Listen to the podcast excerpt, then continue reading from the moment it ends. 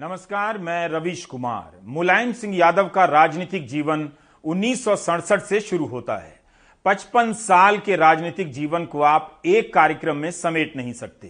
राजनेताओं का जीवन केवल विवादित और चर्चित फैसलों का नहीं होता, उनके विशाल राजनीतिक संबंधों में केवल ताकतवर लोग ही नहीं होते, बल्कि सबकी नज़रों से अनजान वो अपने आधार में इतने प्रकार के संबंधों को विकसित करते हैं, जिसके बारे में कई बार भनक तक नहीं होती। नेताजी अपने राजनीतिक जीवन में सात बार सांसद रहे, आठ बार विधायक और तीन बार यूपी के मुख्यमंत्री। राजनीति में तो सभी हैं, मगर अकेले मुलायम सिंह यादव नेताजी कहलाए। नेताजी का संबोधन भी उन्हें विरासत में नहीं मिला, बल्कि लगातार राजनीति और जनता के बीच रहकर हासिल किया गया था। इस संबंध को भी समझना बहुत ज़रूरी है कि गुरुग्राम के मेदांता अस्पताल से नेताजी का पार्थिव शरीर लखनऊ या दिल्ली के लिए रवाना नहीं हुआ, जहाँ उन्होंने दशकों विधायक और सांसद के रूप में डेरा जमाया। उस सफ़ाई के लिए निकले, जो उनसे कभी छूटा ही नहीं। यूपी में गाँव से निकलकर आए बहुत से नेता सत्ता शिखर पर पहुँचे, लेकिन मुलायम सिंह यादव की सफ़ाई की बात ही अलग थी। मुलायम सिंह यादव कभी सफ़ाई को अलग नहीं कर सके, उनका गाँव ही उनकी राजनीति का मुख्यालय बना रहा। वे सैफई होली या दिवाली में नहीं आते थे, बल्कि सैफई से दिल्ली या लखनऊ जाया करते थे। उनके पार्थिव शरीर को लेकर यह काफिला सैफई ही जा रहा है, जहाँ अंतिम संस्कार किया जाएगा। मुलायम सिंह यादव उन नेताओं में से हैं जिन्होंने हर दौर में अपनी राजनीतिक स्वायत्ता और मिजाज को बचाकर रखा। तब भी जब वे सत्तर के दशक से कांग्रेस के वर्चस्व से लड़ने लगते हैं और तब भी जब कांग्रेस के साथ साथ नब्बे के दशक से भाजपा के बन रहे वर्चस्व से लड़ने लग जाते हैं। बेशक पहलवान थे, मगर राजनीति राजनीति की तरह की, विचारों और विचारधाराओं से की। लेकिन जब राजनीतिक पत्रकारों को उनकी राजनीति समझ नहीं आई तो उसे दंगल और कुश्ती से जोड़ दिया और उनके राजनीतिक कौशल को कमतर करने की कोशिश की गई। वे दंगल से निकले राजनेता ज़रूर थे। मगर उनकी राजनीति में केवल दंगल नहीं था। मुलायम सिंह यादव का राजनीतिक जीवन ऐसा ही रहा है कि ना तो तारीफों से भरा जा सकता है और ना केवल आलोचनाओं से। मुलायम सिंह जिस पृष्ठभूमि से निकल कर आए, स्वाभाविक था कि उन्हें हर चीज़ के लिए लड़ना था। लड़ते लड़ते उनकी आदत लड़ाके की हो गई। आज सैफई एक विकसित गाँव माना जाता है। मुलायम सिंह यादव के कारण जितना इटावा को मिला आज वही उम्मीद योगी के नेतृत्व में गोरखपुर को रहती है और मोदी के नेतृत्व में बनारस को। लेकिन यूपी में राजधानी लखनऊ पहुंचकर अपने क्षेत्र को केंद्र में रखने की राजनीति ठीक से मुलायम सिंह यादव ने शुरू की। आलोचनाओं की परवाह किए बगैर सैफई और इटावा को तमाम सुविधाओं से भर दिया। अरशद अपने कैमरे से दिखा रहे हैं कि सैफई में मेडिकल कॉलेज तक बनवा दिया गया। इलाके का यह मेन अस्पताल है। सैफई को मिले दुलार के कारण वीआईपी ज़िले का मुद्दा बना और विरोधियों ने उन्हें खूब घेरा भी। एक समय में सैफई की सड़कों से लखनऊ को ईर्ष्या हुआ करती थी। सैफई का फ़िल्म महोत्सव विवादित रहा, सत्ता की अयाशी से जोड़ा गया। लेकिन वही मुलायम सिंह यादव हैं जो बॉलीवुड के कलाकारों को अपने गाँव में ले आए। राजनीति में जिस कुलीनता से लड़ते हुए मुलायम सिंह यादव हमेशा दबंग के रूप में दिखाए गए यह उनकी जीत का एक रूप भी है कि सारे फ़िल्म स्टार सैफई में पहुंचकर रात भर कार्यक्रम करते हैं। यह नज़रिया भी उतना ही सही है कि प्रदेश की जनता गरीबी में डूबी है और सैफई में महोत्सव चल रहा है। एक हाथ से समाजवाद और एक हाथ से पैसावाद को साधते हुए मुलायम सिंह यादव ने यूपी की राजनीति को लंबे समय तक प्रभावित किया। सैफई महोत्सव मुलायम सिंह यादव की राजनीति का एक अहम मोड़ है। इस महोत्सव ने समाजवाद के पैसावादी हो जाने की छवि मज़बूत की। इस गाँव के दर्शन सिंह यादव उनके बचपन के दोस्त रहे। 45 साल तक सैफई गाँव के प्रधान रहे। उनका एक इंटरव्यू पत्रिका अखबार में छपा है, जिसमें बताते हैं कि गाँव के ही सोनेलाल शाक्य ने बैठक की और सबके सामने कहा कि मुलायम सिंह यादव हमारे हैं। उनको चुनाव लड़ाने के लिए हम गाँव वाले एक शाम खाना नहीं खाएँ। एक शाम खाना नहीं खाने से कोई मर नहीं जाएगा, पर एक दिन खाना छोड़ने से आठ दिनों तक मुलायम की गाड़ी चल जाएगी, जिस पर सभी गाँव वालों ने एकजुट होकर सोनेलाल के प्रस्ताव का समर्थन किया, वही हुआ। सैफई ने एक शाम का खाना नहीं खाकर मुलायम का झंडा उठाया तो मुलायम भी आजीवन सैफई का झंडा थामे रहे।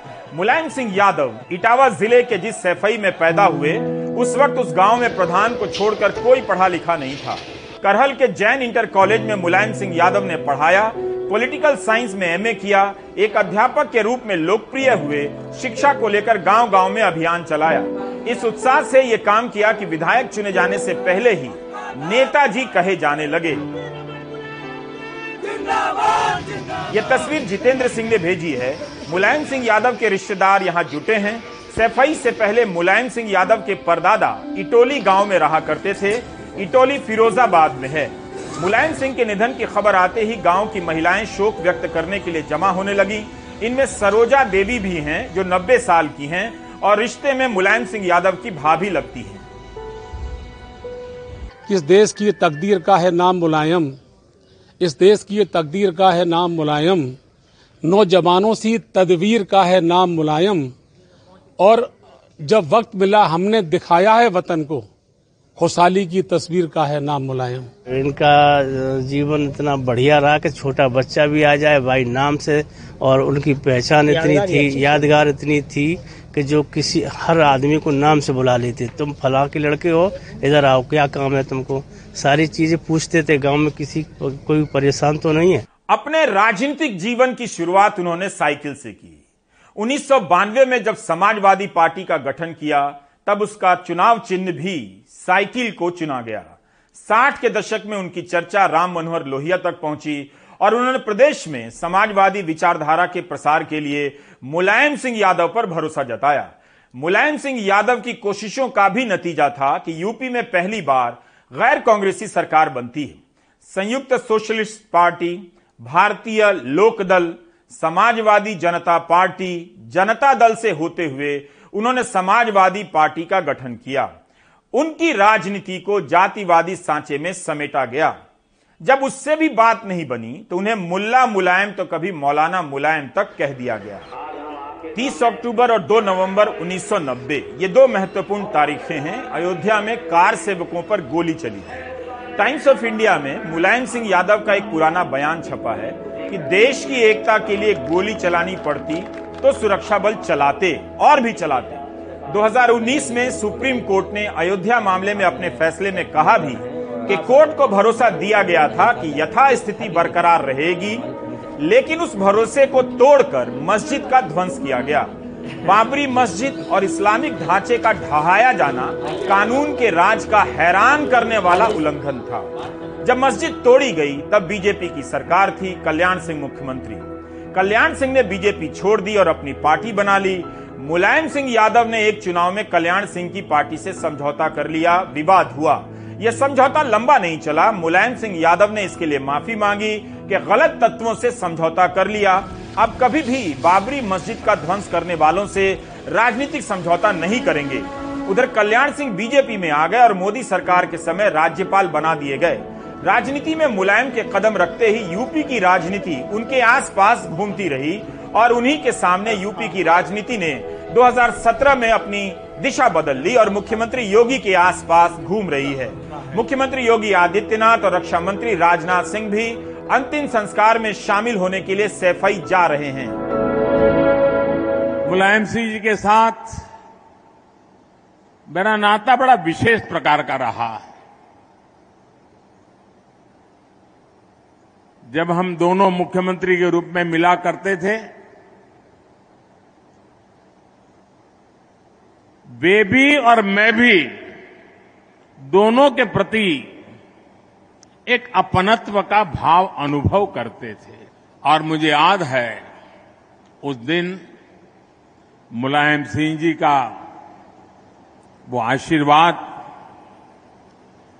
कुछ सलाह के दो शब्द, वो आज भी मेरी अमानत है।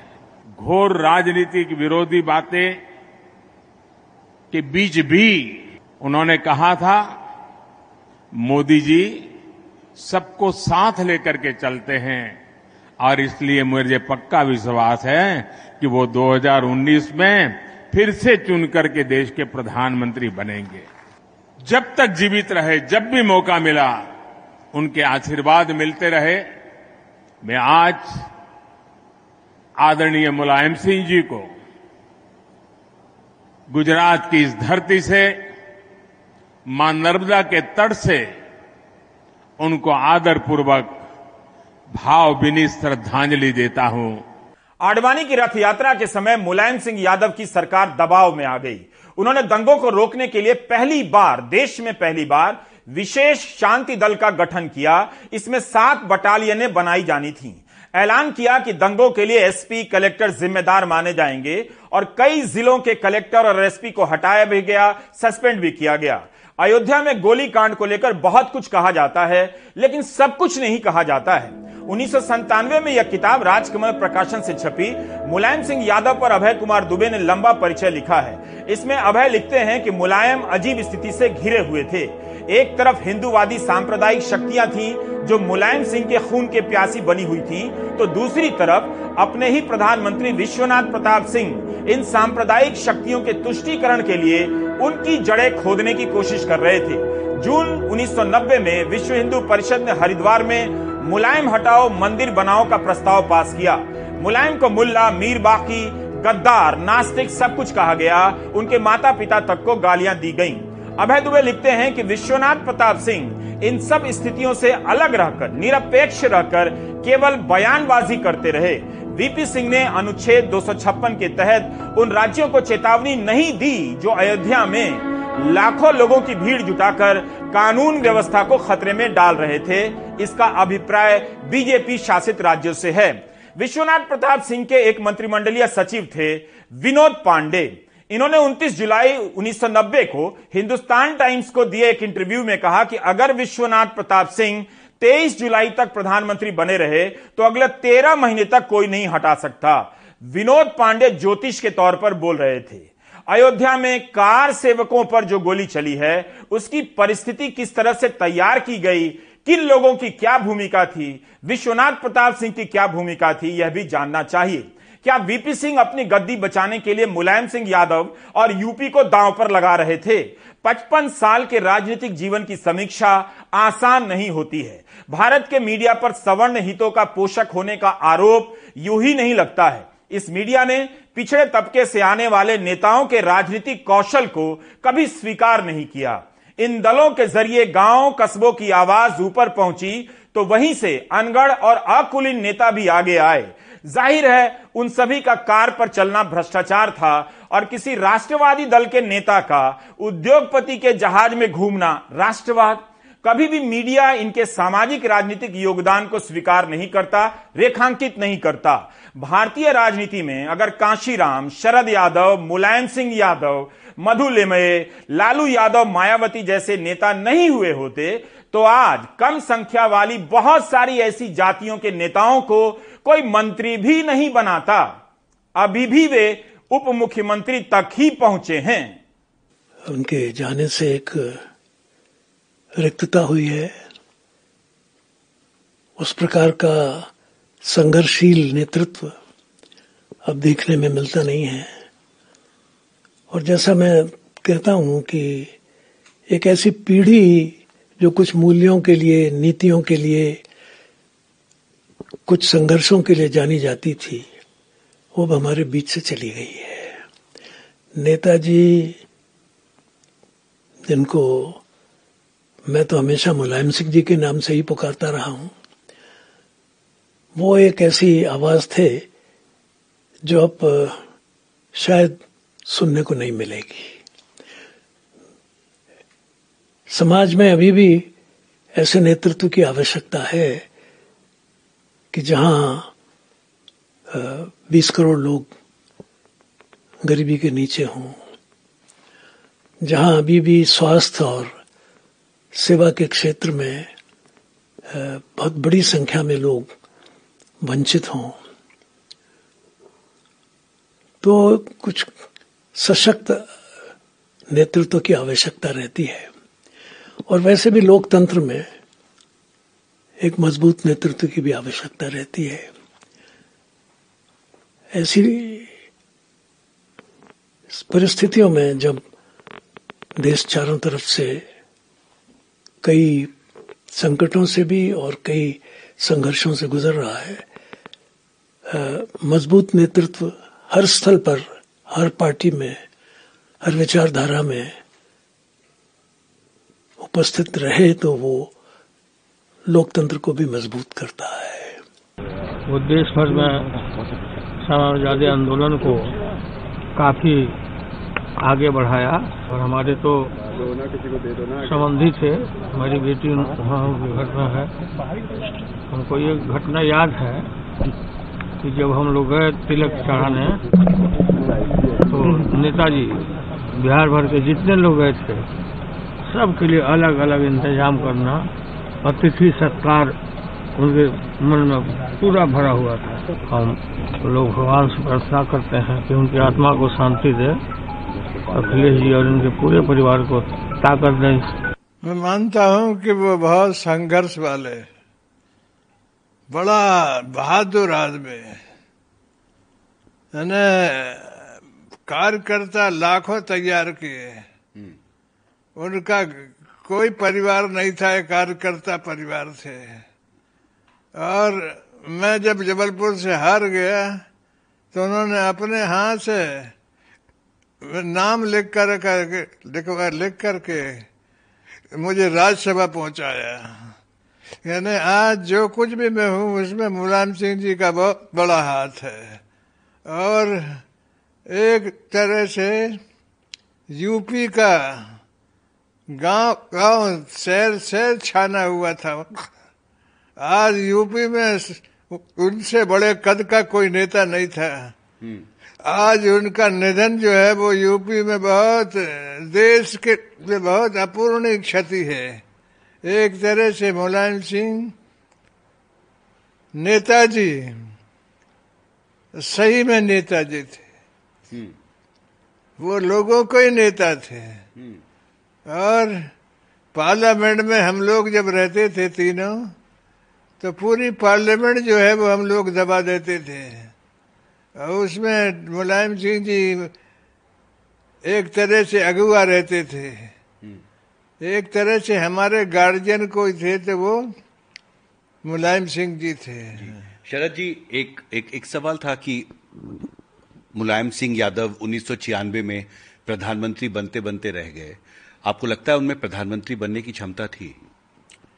वो परिस्थिति तो बन गई थी कि उनके प्रधानमंत्री बनने पर लेकिन कुछ ऐसी बातें हैं जिसको कहना ठीक नहीं मानता मैं। लेकिन इसमें कोई शक नहीं कि वो पहुँच गए थे वहाँ तक।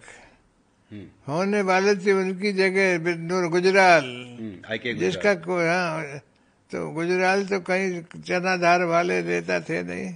तो मुलायम सिंह जी परिस्थिति थी जिस वजह से नहीं बने। प्रधानमंत्री बनते तो गाँव देहात की और किसान की ज़िंदगी संवारने का काम करते हैं। गुप्त रूप से धन देकर राजनीतिक दल को अपने कब्जे में करने वाले उद्योगपतियों के नाम आप नहीं जानते हैं क्योंकि कानून ऐसा बन गया है।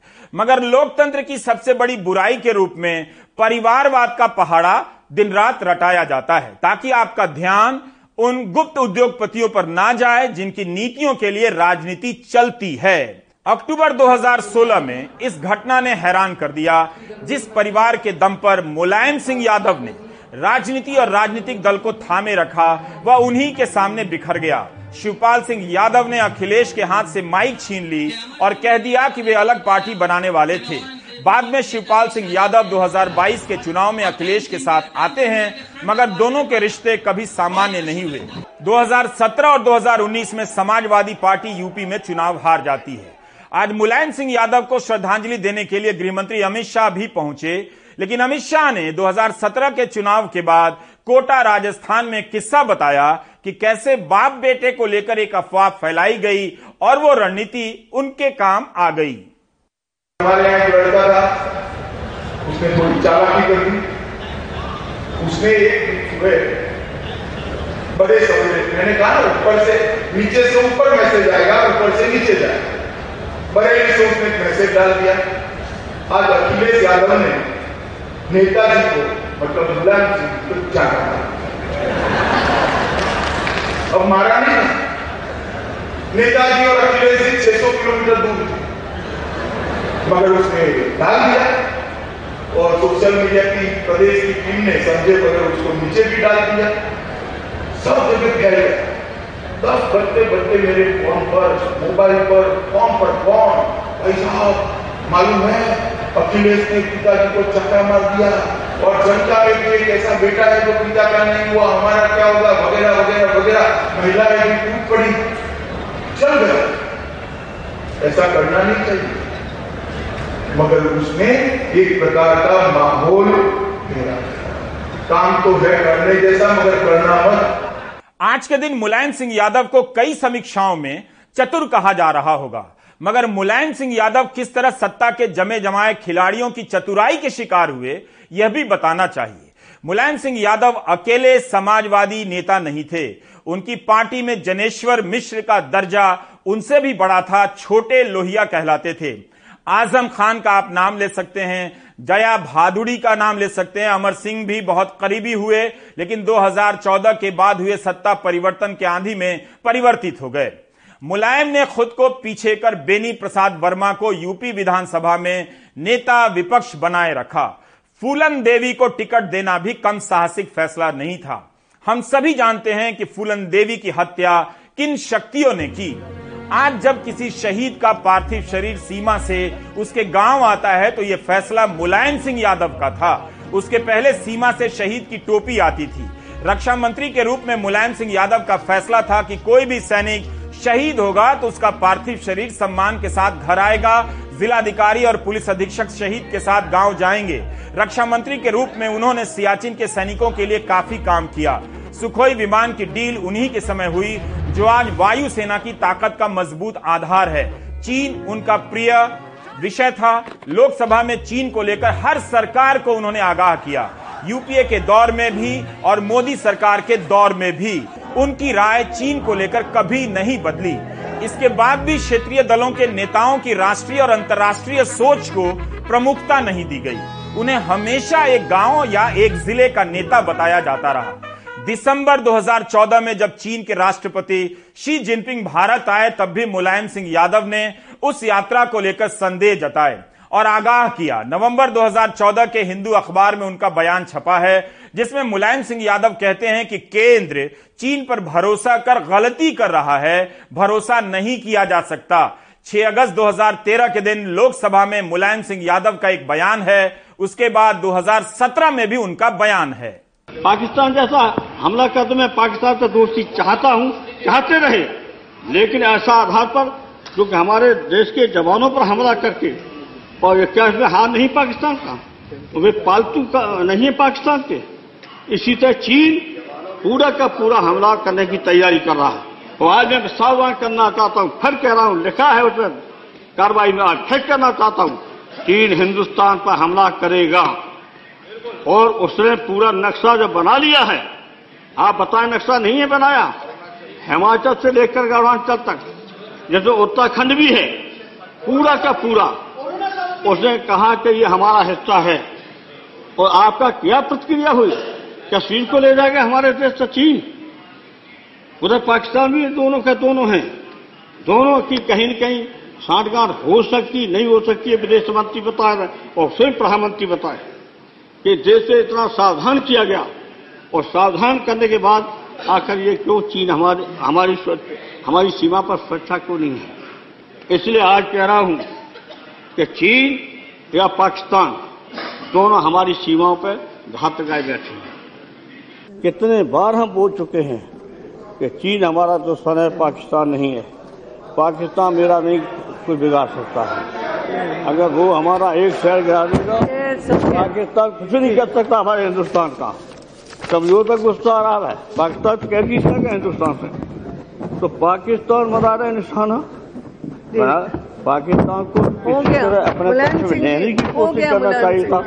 मैं दावा तो नहीं कर सकता कि सामरिक और कूटनीति पर लिखने वाले विद्वानों ने मुलायम सिंह यादव और उनकी चीन नीति पर कभी लिखा नहीं होगा। लेकिन ऐसा कोई लेख मिले तो ज़रूर पढ़िएगा। मुलायम सिंह यादव खुलकर कहा करते थे कि भारत को दलाई लामा की मदद करनी चाहिए। डोकलाम में चीनी घुसपैठ के समय मुलायम सिंह यादव ने साफ़ साफ़ कहा कि भारत को भी सिक्किम और भूटान की बात करनी चाहिए। समाजवादी पार्टी हमेशा क्षेत्रीय पार्टी के रूप में गिनाई जाती रही, मगर उसके नेता के इन बयानों को कभी महत्व नहीं दिया गया। आज देश में बड़ी बड़ी कंपनियाँ खुदरा व्यापार में आ रही हैं। वॉलमार्ट नाम की अमेरिकी कंपनी के आने पर उन्होंने जो कहा, वो भी एक प्रमाण है कि क्षेत्रीय दलों के नेता राष्ट्रीय, अंतर्राष्ट्रीय मुद्दों पर कितनी साफ़ समझ रखते थे। भले ही उनकी बातों पर किसी ने तवज्जो नहीं दी। तो अमेरिका में बेरोजगारी है, यूरोप में बेरोजगारी है, और इससे बेरोजगारी बढ़ेगी, और क्यों बढ़ेगी? कि जो अभी पाँच करोड़ मैंने कहा खुला व्यापार करते हैं हिंदुस्तान के अंदर। वो उसके मुकाबले नहीं टिक पाएँगे। ये सही है कि वो कंपनियाँ आएगी। या जो ये कंपनी बताई बार बार, ये कंपनी पहले सस्ता देगी और अच्छा माल देगी। और जब यहाँ के पाँच करोड़ खुदा बेरोजगारी हैं, वो खत्म हो जाएँगे तो मनमानी करेंगे। मुलायम सिंह यादव लगातार अपने सामाजिक राजनीतिक आधार में जोड़ घटाव करते रहे, ताकि वे भाजपा और संघ से लड़ सकें। उन्नीस सौ पंचानवे में जब यूपी में मुलायम सिंह यादव की सरकार गिर गई तो बड़ी संख्या में अति पिछड़ी जाति के उम्मीदवारों को टिकट दिया और 60 के करीब सवर्णों को भी। उनकी पार्टी के ढांचे में दूसरी जातियाँ ज़्यादा दिखने लगी। मायावती से पहले मुलायम सिंह यादव रायबरेली में ब्राह्मण सम्मेलन कर चुके थे, इलाहाबाद में कायस सम्मेलन में हिस्सा लिया, तब भी मुलायम सिंह यादव जातिवादी होने की छवि से पीछा नहीं छुड़ा सके, क्योंकि छवियाँ कहीं और से बनाई जाती है। उन्नीस सौ इक्यानवे में इटावा से कांशीराम को लोकसभा का उपचुनाव लड़वाते हैं और जिताने के लिए जुट जाते हैं। यूपी की राजनीति में यह बड़ी घटना साबित होती है। इसके बाद बीजेपी की सरकार सपा कार्यकर्ताओं के खिलाफ आक्रामक हो जाती है। बड़ी संख्या में सपा कार्यकर्ताओं पर गुंडा एक्ट लगा दिया जाता है। पार्टी की एक छवि यह भी बना दी जाती है कि गुंडों की पार्टी है। मुलायम सिंह यादव और मायावती के साथ आने का यह प्रयोग भी उन्नीस सौ पंचानवे के गेस्ट हाउस कांड के कारण ध्वस्त हो गया। जिस तरह से किसी ने नहीं सोचा कि कल्याण सिंह और मुलायम सिंह यादव गठबंधन कर सकते हैं, उसी तरह से किसी ने नहीं सोचा कि मुलायम सिंह यादव और मायावती एक मंच पर आ सकते हैं। यह गठबंधन जनता ने स्वीकार नहीं किया, लेकिन एक राजनीतिक परिवर्तन तो था ही, भले ही कम समय के लिए। 1999 में मुलायम सिंह यादव के पास 32 सांसद थे उन्होंने सोनिया गांधी को समर्थन देने से मना कर दिया। राजनीति का यह किस्सा भी कम रोचक नहीं। कांग्रेस की कार्यकारी अध्यक्ष सोनिया गांधी ने भी मुलायम सिंह यादव के निधन पर गहरा शोक जताया है। प्रियंका गांधी ने भी शोक जताया है और राहुल गांधी ने पदयात्रा के बीच में मुलायम सिंह यादव को श्रद्धांजलि दी है। मुलायम सिंह यादव भले ही तीन बार मुख्यमंत्री रहे, मगर कभी अपना कार्यकाल पूरा नहीं कर सके। जसवंत नगर विधानसभा क्षेत्र ने पहली बार उन्हें चुना होगा। तो उस पीढ़ी को कुछ तो भरोसा होगा कि नेताजी आगे जाने वाले हैं। मुलायम सिंह यादव की राजनीति की नकल भी की गई और उसकी प्रतिक्रिया में दूसरी राजनीति भी पनप कर सामने आती है। मुलायम सिंह के राजनीति के कई पहलू आप कह सकते हैं कि अलग थे। उन्होंने कभी लीक पे चल के राजनीति नहीं की, हमेशा लीक से हट के राजनीति की और हमेशा अपने दिल की बात सुनी। इसके कई उदाहरण मिलते हैं। सबसे पहली बात तो अपने आप को लोहियावादी कहते रहे, चंद्रशेखर के काफ़ी नज़दीक रहे। लेकिन जब प्रधानमंत्री बनने की बारी आई तो उन्होंने विश्वनाथ प्रताप सिंह को समर्थन दे दिया, देवीलाल के मदद से और उनको प्रधानमंत्री बना दिया। यही बात लागू होती है कि हमेशा वो अपने आप को समाजवादी नेता मानते रहे, थे भी, और अपने आप को हमेशा वामपंथी दलों के करीब बताते रहे। लेकिन जब राष्ट्रपति का चुनाव हुआ केंद्र में तो लेफ़्ट के उम्मीदवार, कैप्टन सहगल को छोड़ करके उन्होंने एनडीए के उम्मीदवार डॉक्टर एपीजे अब्दुल कलाम को चुना। यही नहीं, लेफ़्ट के साथ होते रहे, उसके बाद भी रहे, लेकिन जब केंद्र में मनमोहन सिंह की सरकार थी और उस उस वक्त जब परमाणु बिल पर समर्थन देने की बात आई तो लेफ़्ट ने समर्थन नहीं दिया, समर्थन वापस ले लिया एक तरह से और जो स्पीकर महोदय थे, सोमनाथ दा, उनको भी पार्टी से निकाल दिया। लेकिन अमर सिंह के समझाने बुझाने के बाद और अमर सिंह दस जनपद भी गए और उसके बाद मुलायम सिंह यादव ने मनमोहन सिंह सरकार को परमाणु बिल पर अपना समर्थन दे दिया। सबसे बड़ा उदाहरण ये मिल, देखने को मिलता है कि जब मुलायम सिंह यादव की सरकार उन्नीस सौ तिरानवे में बनी उससे पहले 1990 में अयोध्या का गोलीकांड हो चुका था। उसके बाद का इतिहास आपके सामने है बाबरी बची नहीं। लेकिन उन्नीस सौ तिरानवे में बीजेपी को रोकने के लिए मुलायम सिंह यादव ने बहुजन समाजवादी पार्टी का दामन थामा और समाजवादी पार्टी, बीएसपी और कांग्रेस मिलकर चुनाव लड़ी। बीजेपी को महज 177 सीट मिली और समाजवादी पार्टी और बीएसपी ने मिलकर के सरकार बनाई, लेकिन ये सरकार चल नहीं पाई। उसके बाद गेस्ट हाउस का कांड होता है और पूरी दुनिया जानता है। कि उसके बाद से मुलायम सिंह यादव और मायावती के रिश्ते कभी सामान्य नहीं हुए। हालाँकि अखिलेश यादव ने बाद में इसको जोड़ने की काफ़ी कोशिश की, लेकिन काशीराम की विरासत को आगे बढ़ाते हुए मायावती उस गेस्ट हाउस कांड को भूल नहीं पाई और दोनों के रिश्ते जो है हमेशा छत्तीस के ही रहे। यही थी मुलायम सिंह की राजनीति, जो कि आप कह सकते हैं हमेशा लीग से हटके रही और उनको इसलिए भी याद किया जाए। अभय कुमार दुबे ने अपनी एक किताब में लिखा है कि विश्वनाथ प्रताप सिंह प्रधानमंत्री थे जब आडवाणी की रथ यात्रा निकलती है। मुलायम सिंह यादव ने आरोप लगाया कि केंद्र की सरकार उनकी मदद नहीं कर रही है। राष्ट्रीय एकता परिषद की बैठक में केवल राजीव गांधी और ज्योति बसु ने उनका साथ दिया। उसी सिलसिले में मुलायम सिंह यादव पूर्व प्रधानमंत्री राजीव गांधी की कार में बैठ गए और दोनों के बीच काफ़ी लंबी बात हुई। इसी पर अभय कुमार दुबे ने लिखा है कि इसके बाद मुलायम सिंह यादव के भीतर गैर कांग्रेसवाद को लेकर जो झिझक बनी थी, वो टूट गई। राजीव गांधी पर मंदिर परिसर का ताला खुलवाने का आरोप था, मगर यहाँ राजीव भाजपा के खिलाफ मुलायम के साथ खड़े हो गए। जब देवेगौड़ा को प्रधानमंत्री के लिए चुना गया उसके कुछ घंटे पहले तक सीपीएम नेता हरकिशन सिंह सुरजीत प्रधानमंत्री पद के लिए मुलायम सिंह यादव के नाम पर भी विचार कर रहे थे। बाद में कांग्रेस की मदद से मुलायम सिंह यादव यूपी में अपनी सरकार भी बचाते हैं, यह भी एक तथ्य है। तो यहाँ से मुलायम सिंह यादव के साथ भारतीय राजनीति का एक बड़ा अध्याय प्रस्थान करता है। यह एक लंबी यात्रा का समापन है। नेताजी अब यूपी की राजनीति में नहीं है।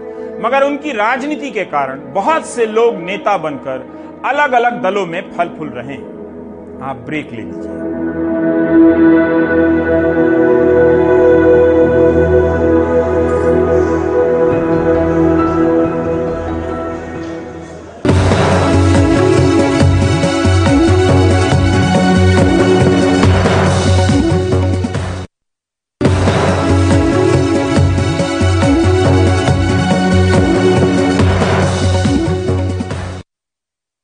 प्रधानमंत्री मोदी ने लगता है कि अपनी पार्टी के सांसद प्रवेश वर्मा का बयान नहीं सुना। प्रवेश वर्मा ने एक समुदाय के बहिष्कार का ऐलान किया है। कहा है कि मुसलमानों से कोई सामान ना खरीदे। यह बयान उस संविधान का अपमान है जो कहता है कि उसकी हद में सभी नागरिक बराबर हैं। आप दर्शकों से यही गुजारिश है कि इन बयानों से दूर रहिए। खुद नहीं रह सकते तो अपने बच्चों को दूर रखिए। क्योंकि यही वो बयान है जो नौजवानों को दंगाई बना सकते हैं। बाकी आपकी मर्ज़ी। और ये दिल्ली के पढ़े लिखे सांसद हैं प्रवेश वर्मा। दिल्ली से ये पिछली बार सबसे ज़्यादा वोटों से जीते थे। दिल्ली विश्वविद्यालय से पढ़ने और फिर एमबीए करने के बाद भी वो नफरती सबक देने से आगे नहीं जा पाए। वो दिलशाद गार्डन में वीएचपी के एक कार्यक्रम में बोल रहे थे। जहाँ जहाँ ये आपको दिखाई दे मैं कहता हूँ, अगर इनका दिमाग ठीक करना है, इनकी तबीयत ठीक करनी है तो एक ही इलाज है, वो है संपूर्ण बहिष्कार। और मेरे साथ बोलो, हम इनका संपूर्ण बहिष्कार करेंगे। हम इनके दुकान रेडियो से कोई सामान नहीं खरीदेंगे। हम इनको कोई मजदूरी नहीं देंगे। आप एक काम कर लेना बस। ये इनका इलाज है। मामले को तूल पकड़ता देख दिल्ली पुलिस ने औपचारिक कार्रवाई शुरू कर दी। स्थानीय थाने में धारा 188 के तहत मामला दर्ज किया गया है, जिसमें थाने से ही बेल मिल जाती है। आरोप बिना इजाज़त रैली करने का है। अब कांग्रेस की प्रवक्ता सुप्रिया श्रीनेत ने अपने ट्वीट में सीधे प्रधानमंत्री नरेंद्र मोदी पर सवाल उठाए हैं। ये बीजेपी सांसद मंच से खुलेआम मुसलमानों के पूर्ण बहिष्कार की मांग कर रहे हैं। नफरत भड़काने के लिए इनकी जगह जेल में है। मीटिंग सरकारी अनुमति पुलिस की मौजूदगी में हुई। दिल्ली पुलिस कब एक्शन लेगी? मोदी जी कब तक ऐसे ही नफरत फैलाते रहेंगे? एआईएमआईएम नेता असुद्दीन ओवैसी ने शेयर करते हुए पीएम मोदी को निशाने पर लिया है? भाजपा आरएसएस का सांसद देश की राजधानी में खुली सभा में मुसलमानों के बहिष्कार करने की शपथ ले रहा है। आरएसएस के मोहन भागवत ने कहा था कि मुसलमानों में झूठा डर फैलाया जा रहा है। सच तो यही है कि बीजेपी ने मुसलमानों के खिलाफ जंग का आगाज़ कर दिया है। दिल्ली सीएम और अमित शाह दोनों ने ही चुप्पी साध ली है। दिल्ली में सरकार चला रही आप इस मामले में भी चुप है और बीजेपी के सूत्र की दलील है कि प्रवेश वर्मा के बयान को हेट स्पीच नहीं माना जा सकता। जब कभी केंद्र सरकार से जुड़े हुए नेता कोई भी कंट्रोवर्शियल स्टेटमेंट देते हैं तो भारतीय जनता पार्टी का ये कहना होता है कि वो फ्रिंज एलिमेंट्स हैं। लेकिन इस बार बयान जो है, वो उनके सांसद ने दिया है। प्रवेश वर्मा का ये पहला बयान नहीं है। इससे पहले भी वो दो बयानों को लेकर विवादों से घिरे रहे हैं। लेकिन दिल्ली पुलिस ने इस बार फिर से धारा 188 के तहत मामला दर्ज किया है। यानी जो आयोजक हैं, उनके खिलाफ तो एफआईआर हुई है सांसद के खिलाफ नहीं हुई है। नई दिल्ली से Neeta Sharma, NDTV TV India के लिए। आप देख रहे थे प्राइम टाइम, नमस्कार।